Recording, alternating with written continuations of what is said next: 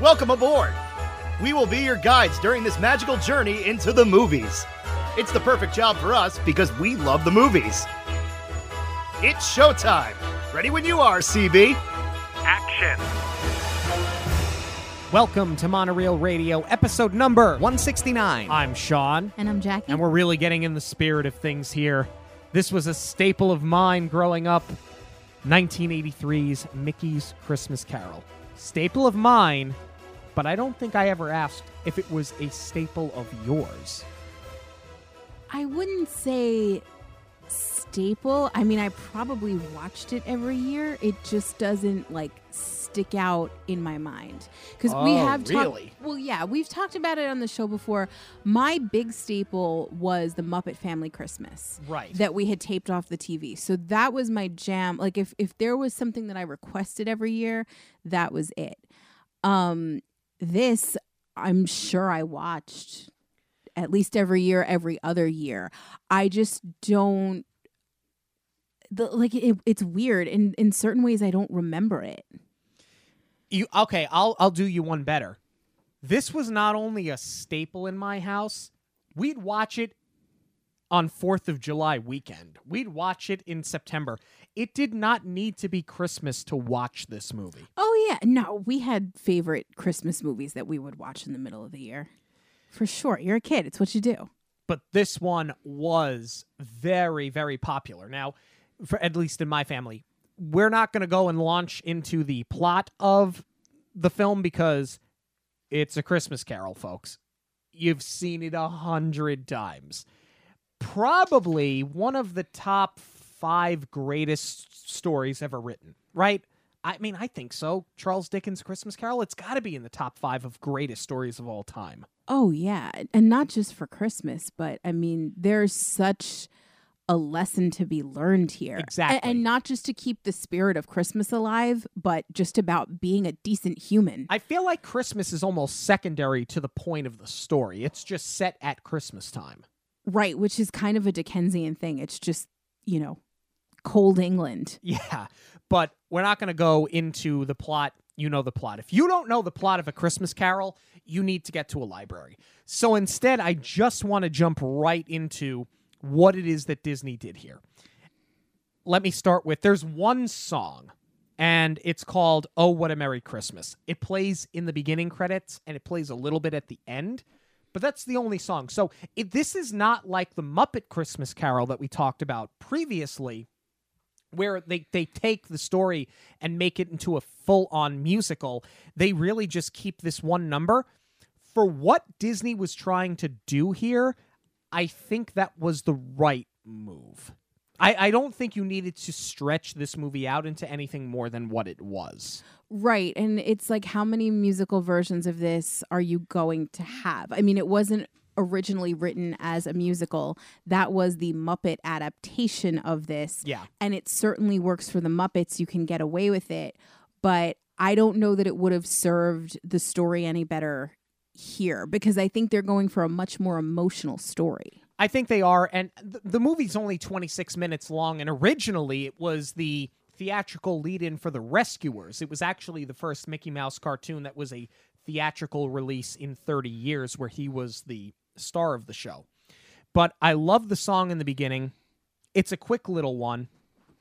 You know, it's not something you're. It's not like a uh, "Where Are You Christmas" from the Grinch, where it became a big radio hit. This is never going to become that. But when I hear it, it does take me back to my childhood. And what I like a lot, and I've always liked it even as a kid, but I've grown fonder of it as I've gotten older. The wrinkled paper opening credits. Yes. I love that because if you think about it, it it has that yellowed textured look. You know, obviously, a Christmas Carol being such an old story, I think it fits. But I also love the fact that they could have just as easily opened this on the book, right? We've seen it in the Disney movies so many times, where you have the the blue velvet and it opens up. They could have done that here, they didn't, and I just I love I can't even call it animation, but it's like the sketches on there, which are kind of just stills of what you're going to see in the movie. I really I really, really like it a lot. And like, as plain as it is, it's kind of pretty animation. It is. And I think it's a little bit different for us because this film was made in 1983 and we have seen things like this before. Uh, they do it in the Aristocats where they're showing that sketched out version of what we're going to see in the movie. Um, and they have done it even sort of in 101 Dalmatians. We're seeing a little bit of the animation. Robin Hood, same thing. Yes, but those were not films we grew up on. This one was because it was you know, we were born 86. So this was a big part of our childhood. So to see these classic characters, like Mickey wasn't necessarily our era, that was Walt's. And to see him sketched out like that, that wasn't something we really got to experience. Right. And in spite of the fact that, I mean, you didn't grow up on Robin Hood in the traditional sense of you weren't a young child when it was released. I mean, when this came out, it was still pretty fresh. Right. So it was very prominent. Um, but yeah, I mean, I think in turn, I think that's why it was a big time staple in our house because by the time 84 rolled around, it was on TV constantly and kind of has remained so to this day. So that's why I'm not going to launch into the whole backstory. I, I think at this point we've seen it in some iteration.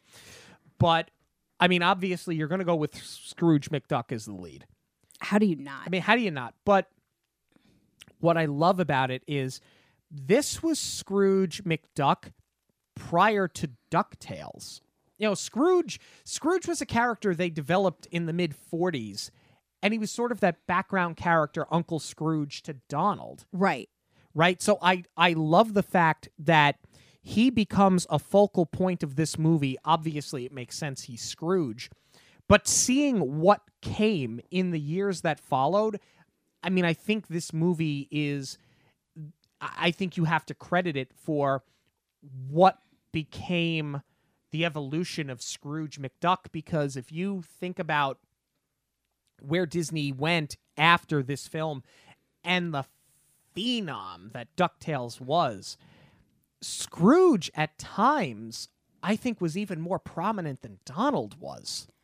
I think in later years, absolutely. And I think that that's something that people don't realize is that Scrooge McDuck didn't come from Christmas Carol. Scrooge McDuck was modeled after Ebenezer Scrooge, but he was in the Disney canon the whole time.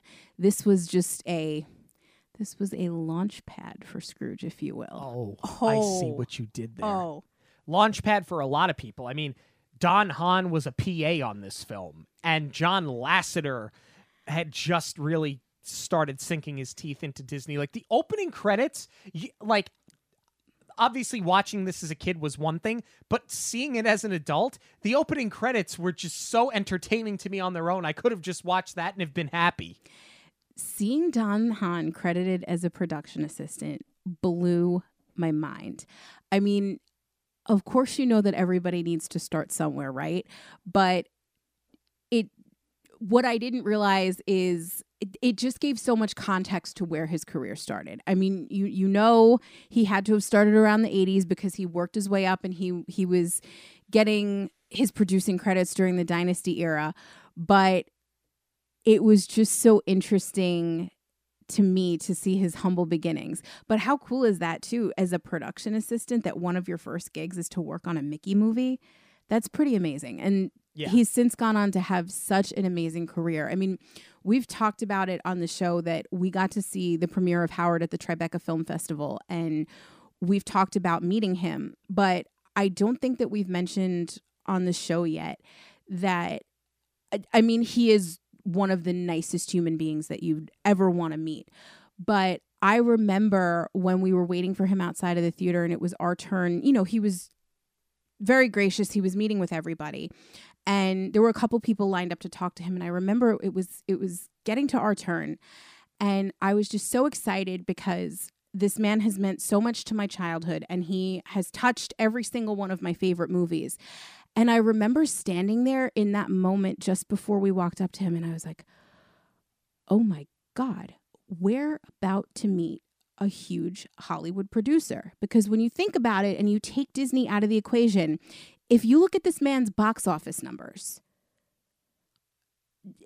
it's insane what he has produced for this company. If you're just looking about numbers alone, which Hollywood does, he's a bigwig, but I think because he is associated with Disney and Disney is known for being such a friendly uh th- they're they're um They're family entertainment, they're, right? they're family entertainment, but it's just the um the corporate culture also promotes a very friendly atmosphere. So you don't think Hollywood bigwig.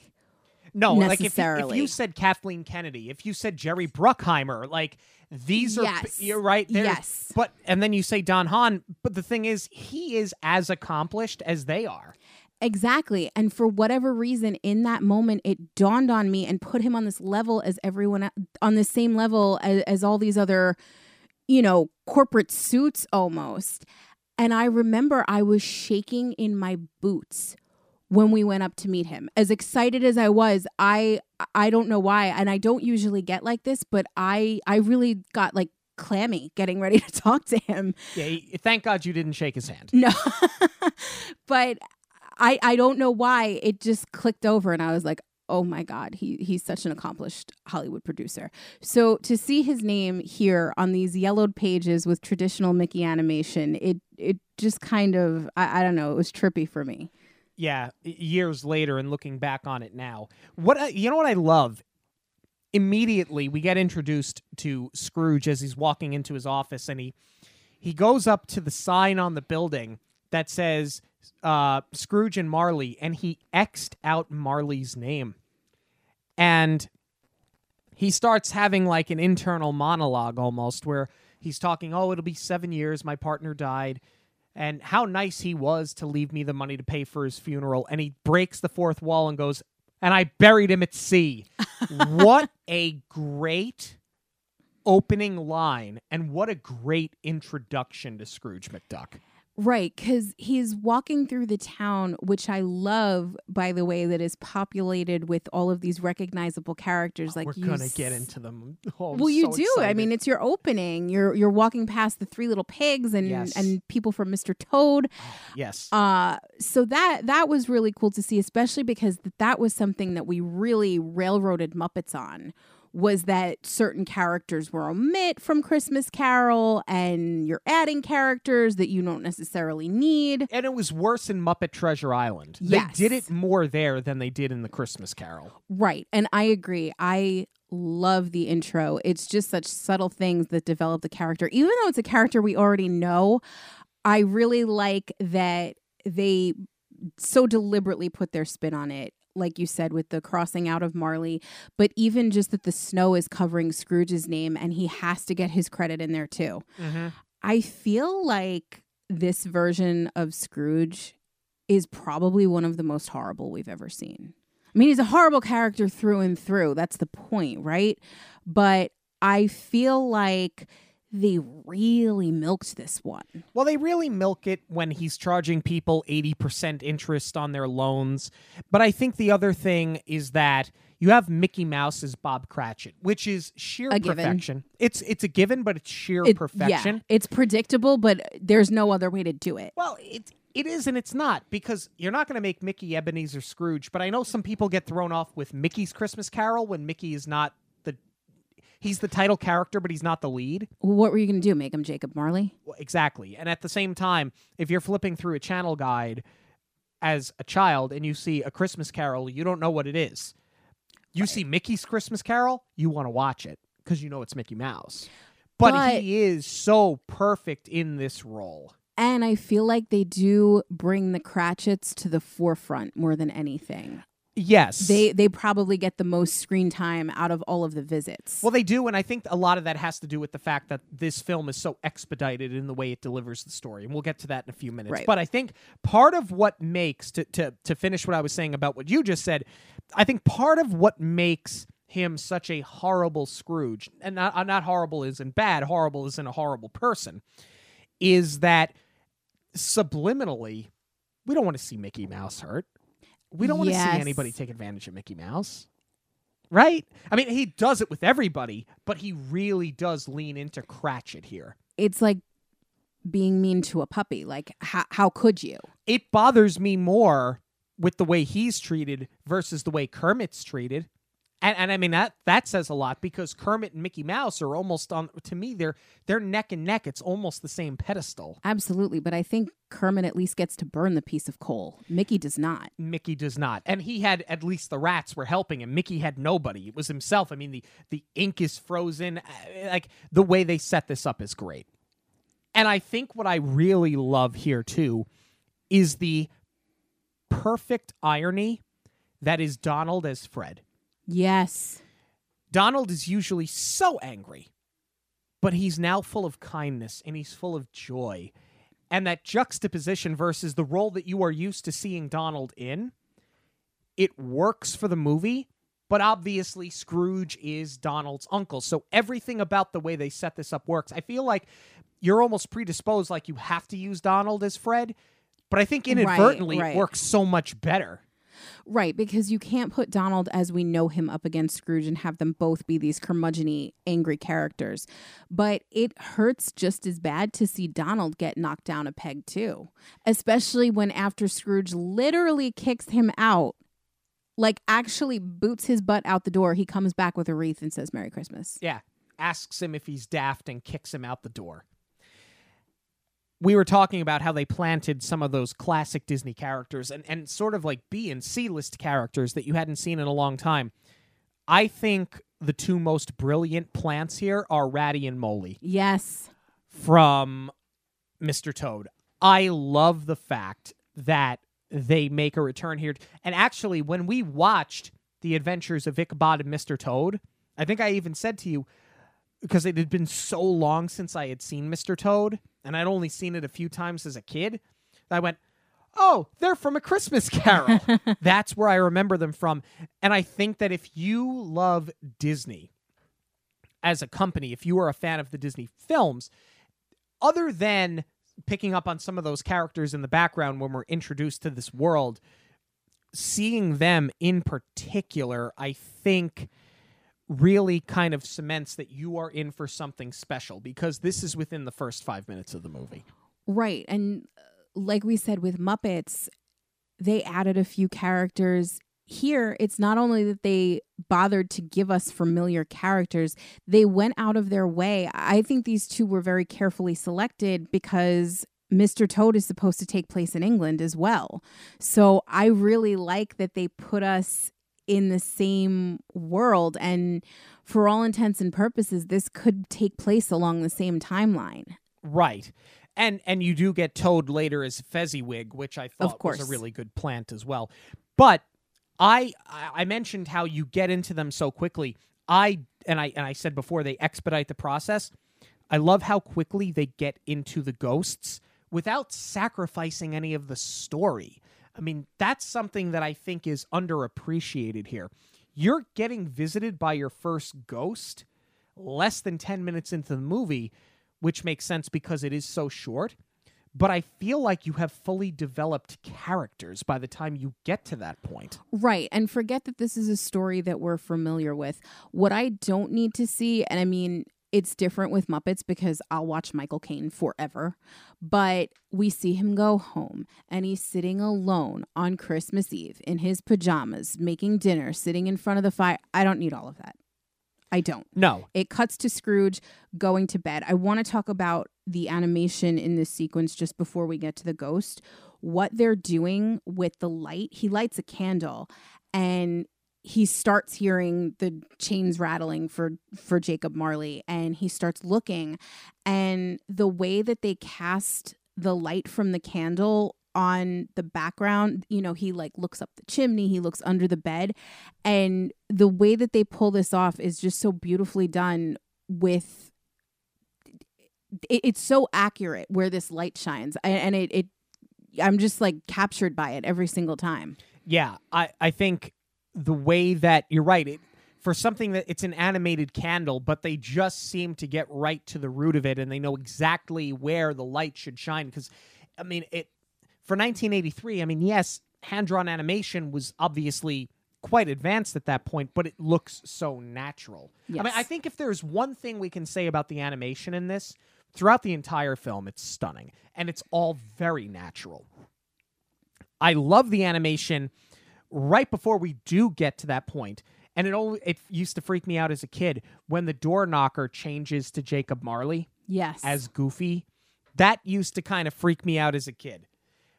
But Goofy as Jacob Marley was always a home run. It's weird seeing Goofy as a ghost, but his tall lankiness, the way that they drape the chains over him, and the way that they have the physical comedy because he trips over the cane and then he falls down the stairs. You know, you do have to kind of silly it up a little bit for the kids. Goofy is the perfect model for that character. Right. And they give you just enough of silly goofy juxtaposed against the serious message that he's delivering too. That's why I think he was the perfect choice because you know, he is the one that warns Scrooge obviously that he's going to get visited, but it's he's the first one to say if you don't change your ways, you're going to end up worse off than me. Um so I think that they were able to still give you the goofiness of Goofy for the kids, but still drive that point home was so perfectly balanced. This is actually my favorite depiction of Jacob Marley ever. I mean, I love it in the Muppets when they do Waldorf and Statler and their whole dance number. Uh, but to me, anytime I think of a Christmas Carol, I I think of Goofy for whatever reason, with the you know the tie above his head, and um, you know here, especially because Scrooge tells us that he buried him at sea. They added those boxes because they needed to weight him down. I think it's a very subtle touch, but it's also a very strong visual. And a kid's not necessarily going to pick up on that, but it, it's a pretty amazing detail that they were very careful with. Yeah, agree, uh, and I agree with you. This is definitely my favorite Jacob Marley. which uh, looking back on it this movie probably is more prevalent in my childhood than I even realized because what you were saying with the door knocker in any other version of Christmas Carol that I saw when the door knocker didn't change I was like wait you left that out not realizing that that was something that Disney did but that's that's one of the things that I do remember most as a kid was that door knocker changing Yeah. I think it's a given that Jiminy Cricket is going to be one of the ghosts. I love that he's the ghost of Christmas past. I love that he has his badge that says the ghost of Christmas past. And that's when you bring him to Fezziwigs and you see Mr. Toad. And Daisy is Isabel. Uh, again, it's it's it's a plant that makes sense and it's a plant that works. I love this Fezziwig scene with the song and the dance. And I kind of like the fact that they play up on the fact that Ebenezer Scrooge really was sort of that awkward youth and she was pursuing him, which we have seen played out in the past, but I think they do work together. Jiminy Cricket as the ghost of Christmas past. I mean, that was very convincing. Of course, it's perfect. But what I love here is that they carry over his badge, right? Because you see him with his badge in Pinocchio. And I love the fact that it carries over to this film as well. What I also love that they did is that they recycled his animation with the hopping. So you you realize that it's Jiminy before you actually see him. And I think he was the perfect character to be the ghost or the first ghost. But um that was something that we talked about when we reviewed Pinocchio was what an amazing special effect it was when you first meet Jiminy and he's hopping toward Geppetto's workshop.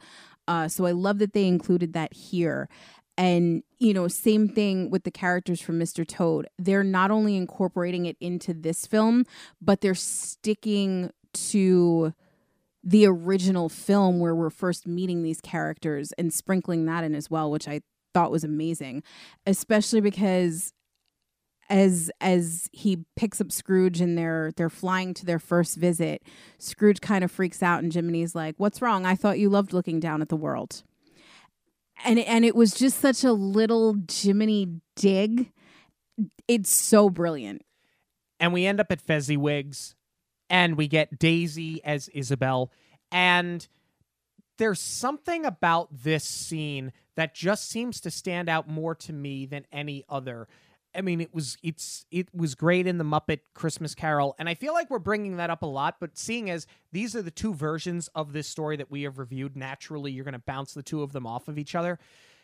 But I love that we see her here pursue him. I love that we see him as that awkward youth because what happens next becomes so much worse when he does eventually break her heart because you know, it's Daisy. She's innocent. She's sweet. She's cute. You know, she's she's pursuing him. And I think for this iteration it works and I think that the number in all is just a lot of fun. Yeah, it's a good pl- because you've been heavy handed with the Jacob Marley visit. Now you're heavy handed with Jiminy Cricket taking him back to what eventually becomes a painful memory. So having the lighthearted music here is a nice breather and it breaks the film up a little bit. But the other thing is, it sort of lures you into this false sense of security that you've got this happy music and it just sets you up to have your soul crushed in the next scene which she does when he forecloses on the mortgage on her honeymoon cottage because she was one hour late on her payment. Unbelievable. That's where I'm saying this Scrooge is worse. But it, but it's it's so well done though. Yeah, it really is. And I kind of feel like because you did condense everything, you couldn't show three or four instances of him being horrible. You had to do one because you got one and out. So you got to make the one count. And and that's the thing you you touched on it before is that this movie is moving pretty quick. So they get you in and out of scenes fast, but they make so much happen. Like that packs such a punch. It does. And then you get Willie the Giant as the ghost of uh, Christmas present. He's another great throwback. He's so well done. I always loved as a kid when he picked up the street lamp and he used it as a flashlight. No, and same thing here. They're giving a hat tip to his initial film, which was Fun and Fancy Free, where we meet him in uh, Mickey and the Beanstalk. Yes. And at the end of it, I love that ending where he picks up the hat from the Brown Derby and he wears it out. So here it's kind of the same thing where he's this giant that's sort of playing with the town like it's a toy. Mm-hmm. And this is probably the most heartbreaking Tiny Tim of all of them. Oh my gosh. Because let's call it what it is he's a mini Mickey. Nobody wants to see a mini Mickey on a crutch in pain. And you have Minnie Mouse as Mitch as Mrs. Cratchit. She does not have no speaking, speaking line, lines. Yeah.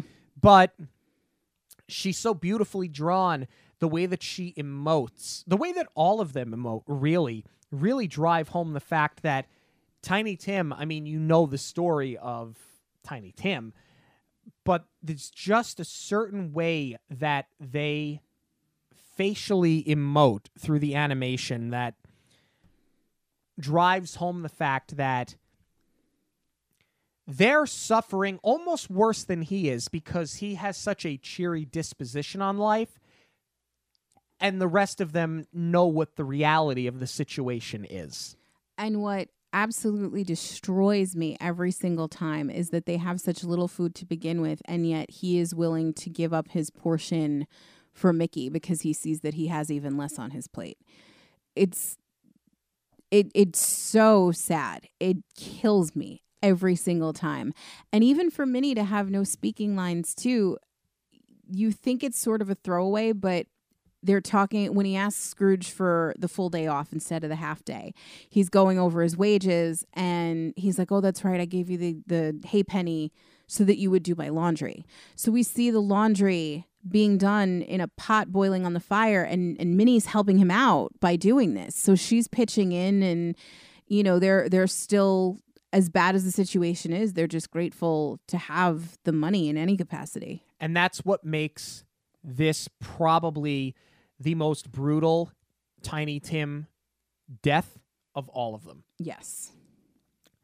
They're not afraid to show the grave. But that scene where Mickey just has he he has like that stunned look on his face and he's got the tear that just comes down and he leaves the crutch. I mean, are you kidding me?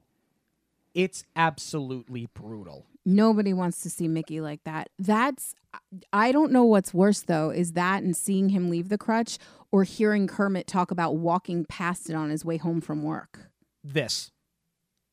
Because I think sometimes not everything needs to be said. It's brutal when when um Kermit talks about it. I think this is worse. Uh, I think this is worse because there is not a spoken word, but the way that it is so beautifully drawn, as tragic as it is, it's so beautifully drawn that it just carries more impact for me. Well, I guess that's it. I mean, you hear Kermit talk about it and you kind of just let your imagination wander as to how sad it is, but here you are actually seeing it. I love that Pete is the ghost of Christmas future. I don't think there's anyone better that you can have in this film because I mean, you could have just as easily gone with a Disney villain, but I mean most most of them have been defeated at this point and I feel like they're not going to revive a villain to make them the ghost of Christmas future. Right. And I feel like Pete is always sort of your default villain. He yeah, he is he's the de facto bad guy. Yeah, so I'm totally fine with this. I uh, the, the really the casting across the board is perfect. Yeah. The depths of hell and the coffin as Scrooge is saying I'll change, I'll change. That has stuck with me since I was 4 years old. And yet they threw a hidden Mickey in there in the clouds of smoke. Yeah, I know. Of course they did. But you know, you you of course get to the happy ending and Scrooge changes his ways and blah blah blah. Gives away a bunch of money, brings the Cratchit's toys.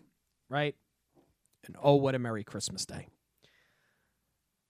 That really is the whole film. I mean, we've spent almost as much time talking about it as the film has a running time. So I think naturally now, even though this is kind of a quick one, I think it's time for final thoughts. Do you want to go first or should I go first? I'll go first. Okay, go ahead. Uh, it's perfect. Everything about it is perfect. Um, even though it is a meaner Scrooge, it does serve to pay off in the end. And I think a lot of that is because he's being mean to Mickey. And like you said, subconsciously, you can't see somebody treat Mickey like that. It's just terrible. Um, but I think their casting choices were absolutely spot on with this. Um, I I love the animation. I love how they captured that Dickensian era. Um, I really like that they showed how how how everyone was struggling and how times were tough, but without really milking that. They milked Scrooge being mean, but as far as seeing the poverty, that was something that in Muppets really makes me sad because they spend a lot of time showing how how bad it is for for these characters. So I think even though Scrooge was worse, it was a little bit easier to digest, not spending so much time really seeing how the the ins and outs of how bad things were. Right. Um but with that being said, I mean, even though Michael Caine is not in this film, this is still one of my favorite versions. It's incredible. I agree. One of my favorite versions. I think that there's so much about this film that I love. I think the animation is spectacular. I love the sets. I love the music. I think this is a very good introduction for children you know into what is such a timeless classic story that I think everybody should know. You know, if you if you celebrate Christmas, there are a handful of stories I feel like you kind of know as a kid. The night before Christmas, Rudolph the Red-Nosed Reindeer, Frosty the Snowman, and A Christmas Carol. And I feel like this is that absolutely perfect introduction for a child. I think it's a great collection of characters, both uh, characters that you're very aware of and those that maybe you hadn't seen in a long time ironically, I love the fact that Donald, I mentioned it before he gets to play Fred, this was the last time that Clarence Nash voiced Donald Duck. And he was he was the original voice and, and Walt picked him and, and he was one of the remaining original Disney voices, you know? So for him to kind of go out on top and not just be angry and screaming all of the time, ironically, I think that that's actually a very fitting end to his story I think this has so much heart. I think it has more heart than a lot of other Christmas Carol iterations that we've seen. And I love the fact that you called it perfect because I gave it the perfect score. This to me is one of those rare films that we talk about on this show, in spite of the fact that it's only 26 minutes long. This is a perfect movie. It's absolutely perfect. If it has one flaw, it's that it's not a feature. But at the same time, if it was that long, would it drag?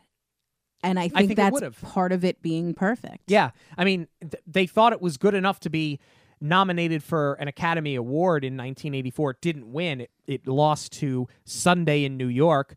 But I mean, I've never seen Sunday in New York, but now I kind of want to see it because I want to see what beat this. That's Right. how good I think this is. Right. But we're interested in knowing what you have to say. You can let us know on Twitter, Instagram, and Facebook at Monorail Radio, or you can email us monorailradio at gmail.com. News of the week is coming up, but first, a quick break. If you're thinking of taking a Disney trip this year, whether it's Walt Disney World in Florida, Disneyland in California, a Disney cruise, or Aulani in Hawaii, get in touch with me for a free quote. I would love to help you plan a trip for you and your family. Or even if you've already booked, reach out. I want to help get you the best deal possible. You can contact me on any of the Monorail Radio social media outlets or shoot me an email at j.zolezzi, that's Z O L E Z Z I, at magicalvacationplanner.com. News this week is brought to you by Karma and Kismet Design. If you're looking for branding, print and graphic design, and media kits, Kelly has you covered. Plus, listeners of the show get a 10% discount with the code Monorail10 at checkout. Be sure to see everything that she has to offer at karmaandkismetdesigns.com. That's karma, the letter N, kismetdesigns.com. We are starting to work our way towards award season. And It's the most wonderful time of the year. so it starts with the Critics' Choice Awards, which a lot of people believe is kind of like your gateway towards the Golden Globes and then the Academy Awards. So Disney really did walk away with a lot of nominations here In big categories. in big categories and and honestly like I, I think you can justify all of these nominations and in fact I think that they actually stand a chance to win in most of these categories. I hope so because a certain show that everyone loved is nominated for a few Critics' Choice Awards after getting snubbed at the Emmys. So I'm really hoping that WandaVision is going to get its due here. WandaVision got four nominations for Best Limited Series, Best Actor, Best Actress, and Best Supporting Actress. What If got nominated for Best Animated Series. Uh, Shang-Chi got nominated for Best uh, Visual Effects. Cruella for Costume, Hair, and Makeup. I mean, th- this it's Obviously. a- that's a home run. I, I think you just kind of give them the award for that one. Um, and then for best animated film, I mean, they're gonna get one of them, right? Raya, Luca, and Encanto all got name, uh, nominated. And Encanto, by the way, we're getting a Christmas gift from Disney. It's dropping on Disney Plus on Christmas Eve. I, I mean, look, as I look at these, it would not surprise me if Disney had a clean sweep here. I- uh, Wanda might not win everything, but it certainly could.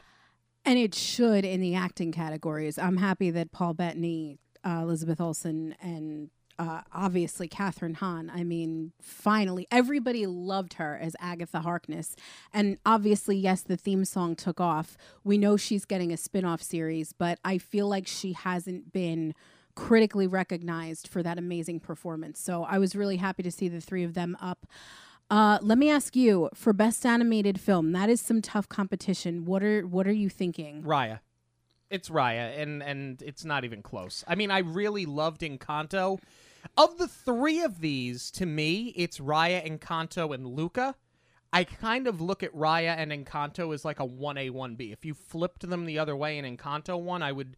It wouldn't surprise me. Uh, If Luca wins, I'd be shocked. I'm hoping for Raya, even though I loved Encanto as well. Uh, I I really love Raya, and I feel like we're in the minority with that. Um, I mean, I think most people enjoyed it, but I feel like it's it it didn't take off the way Disney had hoped or expected it would. We're it's the reverse Moana, where everybody loves Moana except us, and we love Raya, and everyone else is sort of lukewarm on it. Hoping that everybody else catches up to us, but um hoping for Raya, but I'm thinking it's gonna go to Luca. Really? Yeah. You think it's gonna go to Luca? Everybody loves Luca. I don't care what everybody loves. No, but I'm t- I kn- Everybody loved E.T., and it didn't win the Best Picture. Gandhi did. No, that's true. You are right. It it doesn't always go based on the fan favorite, but I feel like just the way that they they captured Italy, even though Portorosso is a, a fictional town, ah, people go crazy for this movie. We'll see. We'll see. Um, we got some more Disney Plus news. Eternals drops on Disney Plus on January 12th. And you want to talk about something that had a lukewarm reception. Look no further than this movie. Like, I feel like the people that I spoke to, and we did see it, um, I feel like you either loved it or you really didn't like it at all. Again, I we're kind of in that weird minority where it's like we're kind of somewhere in the middle. I feel like the day of the week that you ask me about Eternals, like every day that you ask me, depending on my mood, is like a different response. I didn't love it, definitely didn't hate it. I was taking a few days to process it, and I honestly Yeah. kind of forgot about it. so do with that what you will. It's probably the most forgettable of the MCU films. And th- and that that includes bad ones like Thor the Dark World and uh, you know some of the later Iron Man movies. Like y- you can make the case for well they're not great, but they are memorable. This one is kind of just a Marvel movie that's out there. I mean, I think Shang-Chi blew this one out of the water. I would agree with that. Um, but that's coming on the 12th. And I think the most encouraging news is the announcement that the Flower and Garden Festival is coming back. It's going to run, oh boy, from March 2nd through the 4th of July because why not have festivals go for, you know, four months at a time? But I think the most exciting news here is that the Garden Rocks concert series is coming back, which means eventually Eat to the Beat is coming back, which means we are starting to see some normalcy back at Walt Disney World, in spite of the fact that Chapek tried to not make it happen. He tried to make everything abnormal, but we're trying. We're we're starting to get normal back. I am super excited to hear that this concert series is coming back. As am I, although I wasn't really a surprise because we know we're getting the Indiana jo- the Indiana Jones stunt show back. Right. We know Fantasmic is coming this year, so I don't think that you can bring things like that back and not do a concert series. Um, I'm going back and forth though on how long this concert is running, or concert, how long the festival is running. Yeah, Um, it seems like a long time. well, look at how long they ran Food and Wine this year from July, and that that's what I was getting at. I really hope they're not doing that again, where they start Food and Wine mid July and have it go to the end of the year. It's it's a fall festival.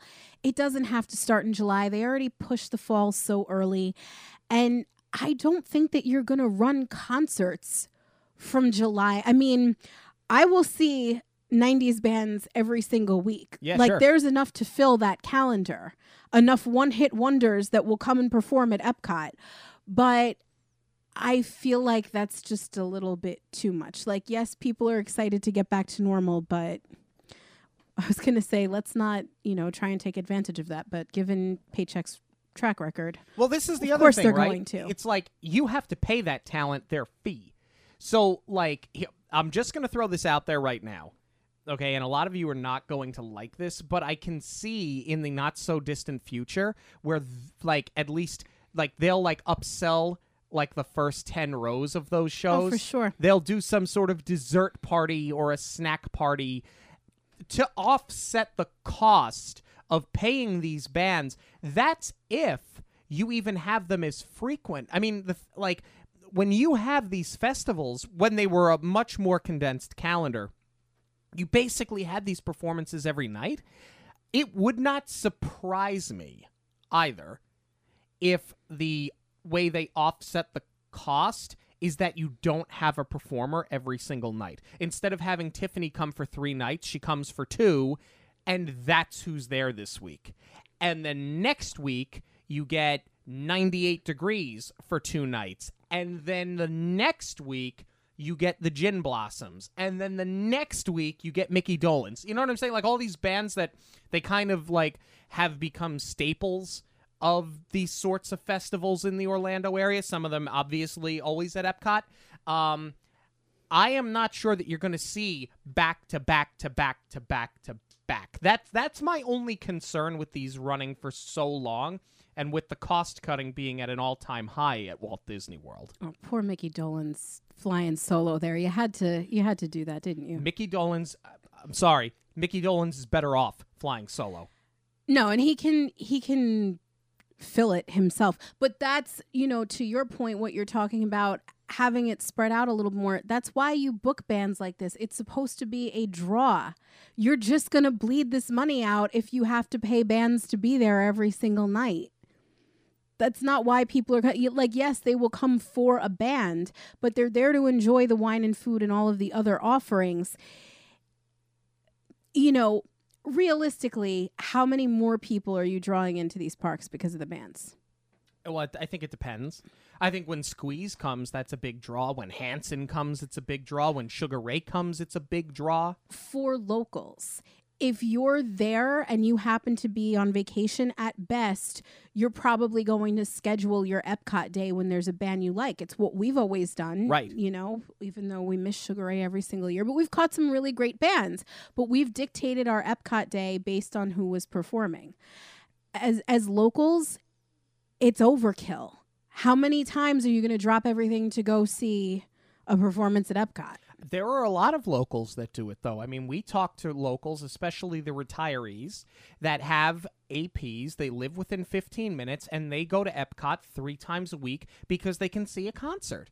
It's a thing to do, it's a place to go. And then they're showing up and they're buying food and they're buying booze. I mean, there is just, th- my point is these performances, whether you think they're necessary every night or not, have become a hallmark and a staple of these festivals. I do believe that there is going to come a point where when you just have festivals running all of the time, you're not going to want to pay these people. And if you are willing to pay those people, you are not just going to take that money out of your pocket gleefully because of Bob Chapek. It, it it will it will trickle down to the guest. That's what I'm saying. And that's my point is if you overdo it, it's going to lose its luster. Then I'm saying then I I agree with you. I think they have to shorten these less festivals, is more for sure. And I think that they did it this year. Well, here's the thing. I thought they did it this year with food and wine because you're st- because you don't have shows you didn't have a fireworks show y- you know you, you haven't had the performers. So they were trying to extend the festival so that you had something else to look forward to you had something else to do because they're really just trying to fill a calendar with something. I think the problem is it probably well i mean it's disney. It made money. It, the food and wine festival made money in july now that it made money in July, it's always going to make money in July. So I think what what you probably saw as we're trying to fill a calendar with a guest experience has now turned into this is what we're going to do moving forward and it's just going to be 4 month festivals just run one right into another. Right. But we're interested in knowing what you have to say about this news, whether it is the Critics' Choice Awards or the return of the Garden Rocks concerts. You can let us know how you feel about it on Twitter, Instagram, and Facebook at Monorail Radio, or you can email us monorailradio at gmail.com. Thank you all so much for joining us this and every week on Monorail Radio. Don't forget to like us on that social media as well as TikTok. We are there at Monorail Radio as well.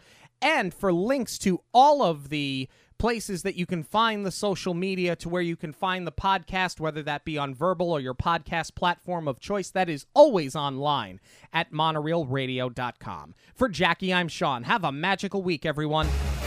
On behalf of Monorail Radio, we'd like to thank you for joining us. We'll see you at the movies, the stuff dreams are made of.